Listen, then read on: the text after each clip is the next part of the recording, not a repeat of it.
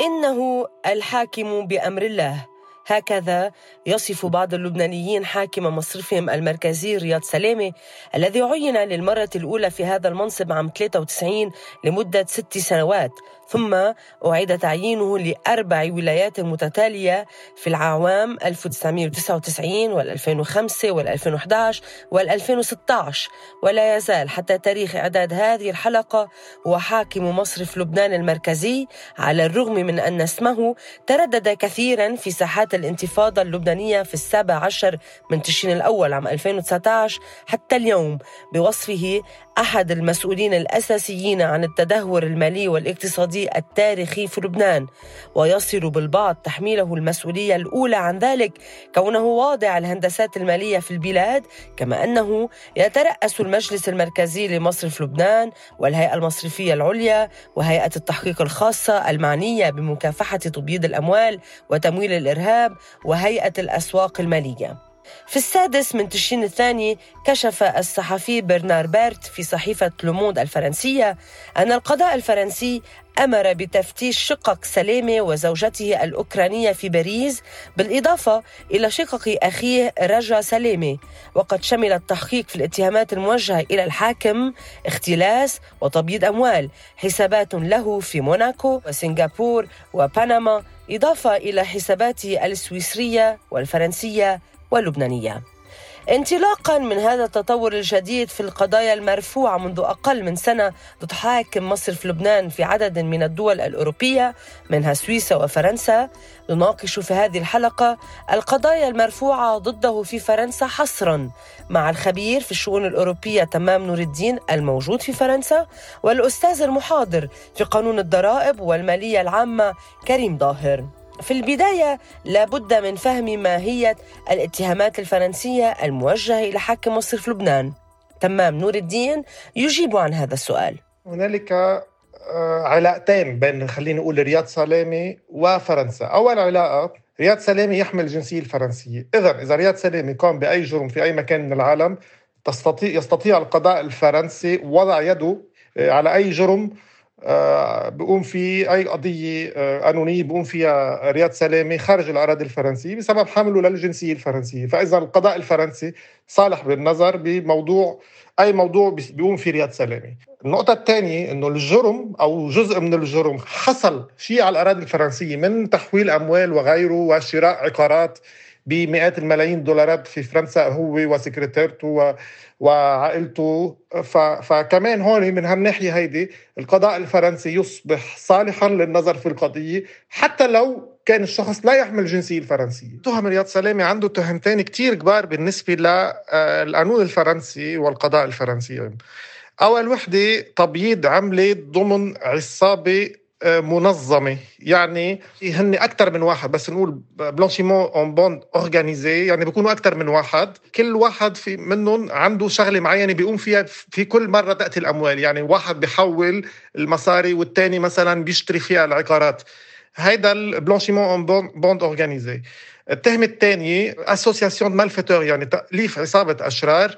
للقيام بجنح ومخالفات. هيدول التهمتين الموجهتين لرياض سلامي القضاء الفرنسي يستطيع أن يحكم عليه حتى عشر سنوات. حبس أكيد ما حيحكم عليه عشر سنوات حبس ولكن هاي العقوبة القصوى تكون عشر سنوات وبالإضافة إلى مصادرة آه، أملاكه لرياض سلامي سواء بفرنسا أو غير فرنسا. يعني قاضي الحكم وقاضي التحقيق بيقدر يطال الأملاك وين ما كانت في العالم بحال كان في خليني أقول اتفاقيات. وفرنسا عندها مع معظم الدول اتفاقيات بتقدر تصادر الأملاك الموجودة آه، خارج الأراضي الفرنسية. وفي مثل هو رفعت الأسد القضاء الفرنسي صدروا أملاكه بإسبانيا وبيعوها بالمزاد العلني. بحسب المقال في صحيفة لوموند الفرنسية فإن اللافت أن قضاة فرنسيون ودوليون شكوا من بطء القضاء اللبناني في الاستجابة لمتطلبات التحقيق في الاتهامات الموجهة إلى رياض سلامة من اختلاس وتبييض أموال ومن عدم تعاون أيضا كما خلقت بنوك لبنانية ذرائع بحسب صحيفة لوموند الفرنسية تتعلق بالسرية المصرفية كي لا تتعاون مع القضائين السويسري والفرنسي اللذين يحققان في الاتهامات الموجهة إلى سلامة. وقد طلب المدعي العام الفرنسي من مصارف عودة وبنك ماد ومصر لبنان والاعتماد اللبناني الدخول إلى حسابات جرى عبرها تحويل 200 مليون دولار بين عام 2000 و2010 ولم يتجاوب مع طلبه إلا وحده بنك عودة. الأستاذ المحاضر في قانون الضرائب والمالية الدكتور كريم ظاهر يوضح أحقية القضاء اللبناني بالتعاون مع فرنسا من عدمه. هيدي بنرجع على أحكام معاهدة الأمم المتحدة مكافحه الفساد يلي انضم لها لبنان بموجب قانون قانون 33 ب 16 10 2008 واللي دخل حيز التنفيذ بال 2009 وصار آه، بحكم القوانين اللبنانية والمادة 2 من قانون أصول المحاكمات المدنية يرجح على سائر القوانين اللبنانية يعني صار عنده سلطة القانون وأكثر يعني ما بين الدستور والقانون. هالمعاهدة تسمح لأي دولة طرف أنه تطلب مساعدة الدولة الطرف الأخرى طلب المساعدة القانونية المتبادلة بالنسبة للتحقيقات والملاحقات والإجراءات القضائية يلي بتتصل بالجرائم المشمولة بهالاتفاقية ومنها جرائم الفساد بكل أوجهها بكل أوجه الفساد. هلأ وقت تتقدم طلب المساعدة القضائية بيصير من قبل الدولة المتلقية يعني عم تتلقى هالطلب هون آه، بلبنان إذا عم نحكي عن فرنسا عم تطلب التعاون. وتدرس هالطلب تشوف إذا بيتوافق مع قوانينها الداخلية ومع أحكام المعاهدة. وما بتقدر ترفضه أما ترفض تقديم المساعدة القانونية إلا بالحالات التالية. الحالة الأولانية إذا الطلب ما تقدم وفقا لأحكام آه، المعاهدة وبالأخص المادة 46 والشروط يلي بتتضمنها. السبب الثاني إذا شافت الدولة يلي بتتلقى الطلب يعني لبنان هون إنه تنفيذ الطلب بمس بسيادتها أو بأمنها أو بنظامها العام أو بمصالحها الأساسية الأخرى. ثالث حالة هي إذا كان القانون داخلي للدولة اللي عم تتلقى الطلب بحذر على سلطاتها تنفيذ الإجراءات المطلوبة بشأن أي جرم عم بيطالبوا عم بيطالبوا بالتحقيق فيه. وإذا كان كمان الجرم خاضع لتحقيق أو ملاحة أو إجراءات قضائية آه، بالبلد المختص. يعني إذا كان لبنان باشر بهالتحقيق قبل ما يباشروا الدول الأجنبية. وأخيرا إذا كانت تلبية الطلب تتعارض مع النظام القانوني للدولة يلي عم تتلقى الطرف يعني هون لبنان فيما يتعلق بالمساعدة القانونية المتبادلة.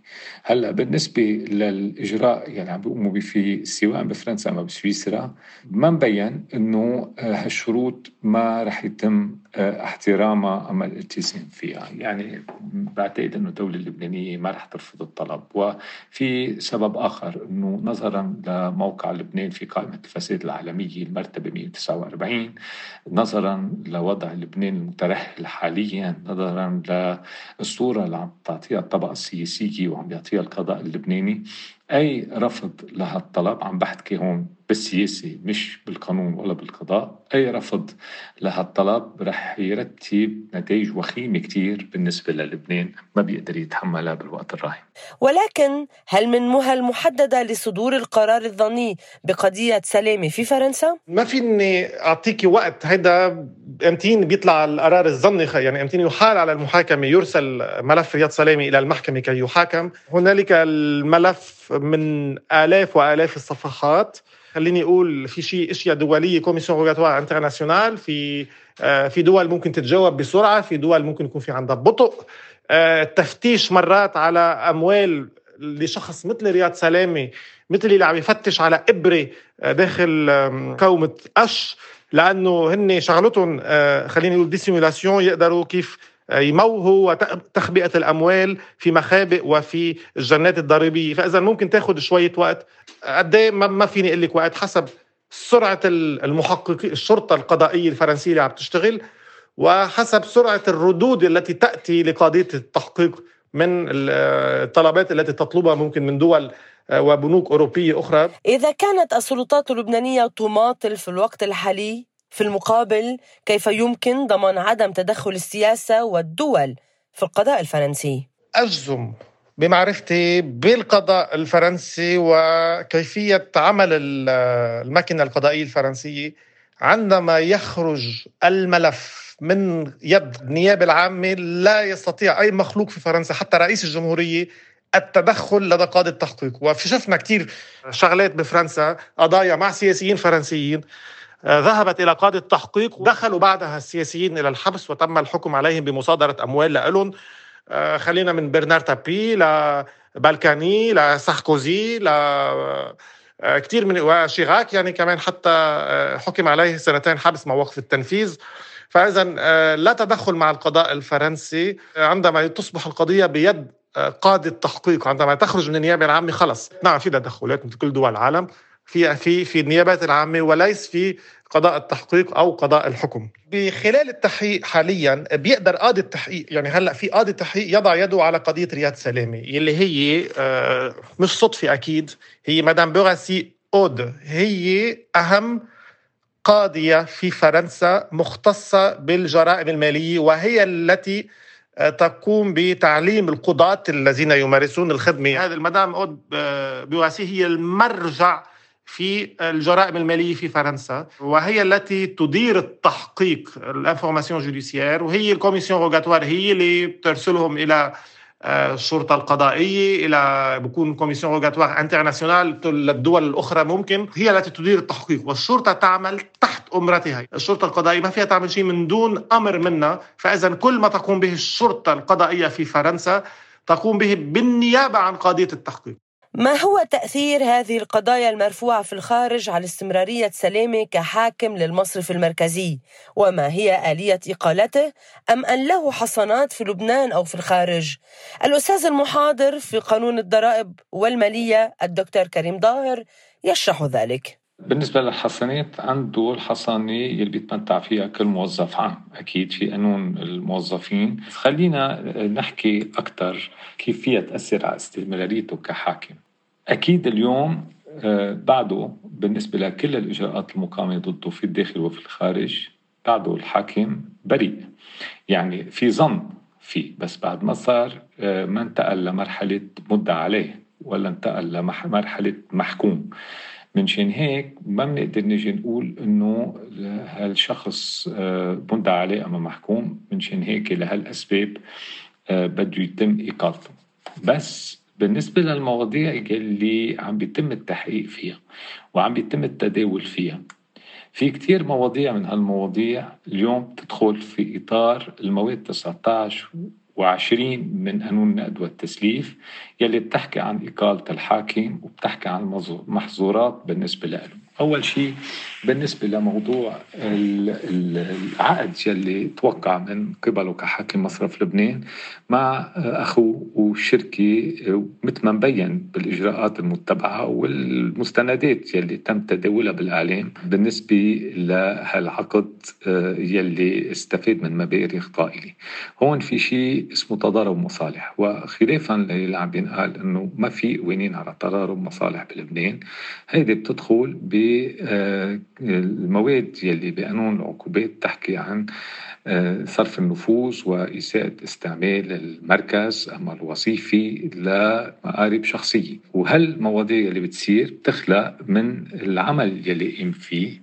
هيدي بغض النظر عن المواضيع الأخرى يلي مترتبة وصايرة من سنتين بالنسبة للقطاع المصرفي وتأخر عن اتخاذ القرارات اللي لازم ياخذها بالنسبة لإفلاس المصارف أو وضع اليد عليها وغير تدابير. هيدي بتت تعتبر من باب الإخلال بواجباته الوظيفية أما الخطأ الفادح يلي بيؤدي لاتخاذ قرار بإقالته وفقا للمادة 19 زيادة عن هيك بين أخيرا بالباندورا بيبرز أنه هو مدير تنفيذي لبعض الشركات اللي بيملكها بالملاذات الضريبية. وكونه مدير تنفيذي خالف أحكام المادة 20 من قانون النقد والتسليف يلي ما بتسمح له إلا بأخذ مساهمات وما يكون عنده أي سلطة تقريرية أما تنفيذية بأي من الشركات يلي هو موجود فيها. وهيدي غاية عن فايد من يلي معقول يبين بعد بالنسبة لهالموضوع. من شان هيك موضوع الإقالة ما لازم ينحصر بس بموضوع الإجراءات. أكيد آه كمان اليوم في شيء غير طبيعي أنه بعده الحاكم هو كونه حاكم مصرف لبنان بيترأس هيئة التحقيق الخاصة. وعم بينطلب اليوم لرفع السرية المصرفية عن الحسابات تبع أخوه. وتبع مساعدته ومعاونته وحتى بالنسبة لحساباته وبالنسبة لمواضيع أخرى عم يتم التحقيق فيها عم بينطلب منه كحاكم وكرئيس لهيئة التحقيق الخاصة أنه يتعاون. وهيدا في شيء من تضارب المصالح هون وفي شيء غير منطقي أنه كيف يكون الحاكم والحكم والمحكوم بنفس الوقت. آه، منشان هيك آه، الموضوع الإقالة لازم تنبحث بإطار قانوني وبجدية كاملة. إذا كان من غير المنطقي أن يكون حاكم مصر في لبنان بحسب الظاهر هو الحاكم والحكم والمحكوم في الوقت نفسه فإن الجمارك الفرنسية في السادس عشر من تموز الفائت أوقفت حاكم مصر في لبنان في مطار لو شمالي العاصمة الفرنسية باريس بعد أن سأله موظفو الجمارك هناك عما إذا كان في حقائبه ما يوجب التصريح عنه. رد سلامة بالنفي. كما أن سلامة اعترف أن في حوزته 15 ألف يورو وهو المبلغ الأقصى الذي يسمح بإدخاله نقدا إلى فرنسا من دون التصريح عنه. فطلب موظفو الجمارك تفتيش حقائب سلامة التي كان عمليا في داخلها 83 ألف يورو إضافة إلى ما يقارب ال 8000 دولار أمريكي. كذلك عثر في حقائب سلامة على خمسين سيجارا. الخبير في الشؤون الأوروبية تمام نور الدين يخبرنا ماذا حصل يومها وما علاقة ذلك بالتحقيق الأساسي ضد سلامة رياض سلامي عندما وصل إلى مطار لو بورجي بالطائرة الخاصة تم وضعه بشيء اسمه بفرنسا بنسميه retenue douanière يعني كان غير حر في حركته وبياخذوا منه الهاتف وبيشلحوا الاقشاط وشريط الحذاء. بخافوا يأذي حاله بأي شيء يكون معه ممكن يأذي حاله يعني هذا البروتوكول هذا القانون. معقول ما بيكلبجوه ولكنه غير حر في حركته. بيحطوه بغرفة ويقفلون عليه باب الغرفة. يستطيع يأكل يشرب ممكن بيخلوا له أكل وشرب. ولكنه رياض سلامي لم يكن حر بحركته من حوالي الساعة 2 للخمسة بعد الظهر حوالي ثلاث ساعات. كان محتجز بالحجز الجمارك ولم يكن حرا في حركته. فتشوا له أمتعته وتبين أنه كذب على الجمارك الفرنسيه بموضوع اللي مسموح إن كان بموضوع الدولارات أو اليوروات اللي كانت معه. آه، كذب. وهيدا المحضر تم ضمه إلى التحقيق التي تديره قاده التحقيق مدام ان بيغاسي طلبته من الجمارك وأرسل نسخة عن هذا المحضر والتحقيق والضبط لأنه آه، دفع ضبط رياض سلامة على هالأموال هيدي. وأرسل كل الملف وضم الملف إلى تحقيق الأساسي بتهم اللي قلنا تبييض العمله بعصابه منظمة والتهمه الثانية هي تأليف عصابة الأشرار. كما ذكرنا في بداية هذه الحلقة سنتطرق إلى الملفات في فرنسا وحسب دون سويسرا وإنجلترا. لذلك نلفت النظر أنه عام 2016 فصل تقرير فرنسي وضعية أملاك سلامة وأرصدته ومقربين منه في الخارج صادر عن مؤسسة International Crystal Group الفرنسية إلى أن قيمة المبالغ المحولة إلى حسابات سلامة وشقيقه رجا سلامة بلغت 406 46 مليون دولار فيما بلغت المبالغ المودعة باسم مساعدته مارلان حويك 340 مليون دولار. أما في لبنان فقد استمعت النيابة العامة التمييزية في الثاني من شهر آب الماضي إلى حاكم مصرف لبنان للاشتباه بمسؤوليته في جرائم اختلاس أموال عامة وتزوير وإثراء غير مشروع وتبييض أموال وتهرب ضريبي بعد قرار من القضاء اتخذ في التاسع عشر من تموز يوليو. مع العلم أن استجواب سلامة الذي استمر ثلاث ساعات وربع مقسم إلى أجزاء عدة لأن الملف كبير ومتشعب وقد تأسس مع ورود الاستنابة المرسلة من القضاء السويسري سلامة حائز على مدار سنوات عمله جوائز من أكبر المؤسسات المالية كجائزة أفضل حاكم مصرف مركزي في العالم العربي عام 96 ووسام جوقة الشرف الفرنسية من رتبة فارس عام 97 ثم الوسام نفسه لكن برتبة ضابط عام 2009 كما حصل عام 2019 على الدرجة A في تصنيف مجلة Global Finance سلامة الذي كان في الدورتين الرئاسيتين الأخيرتين منافسا منطقيا لمنصب رئاسة الجمهورية. أصبح اليوم اسمه يتنقل كمتهم بالفساد واختلاس الأموال والتزوير وغيرها من التهم التي حولت رجل العقود الثلاث إلى أحد أبرز الوجوه المطلوبة الآن أقله بالنسبة إلى جزء كبير من اللبنانيين وغير اللبنانيين الذين يعانون منذ سنتين بالحد الأدنى من الانهيار الاقتصادي للبنان الذي كان رياض سلامة حاكم لمصرفه المركزي.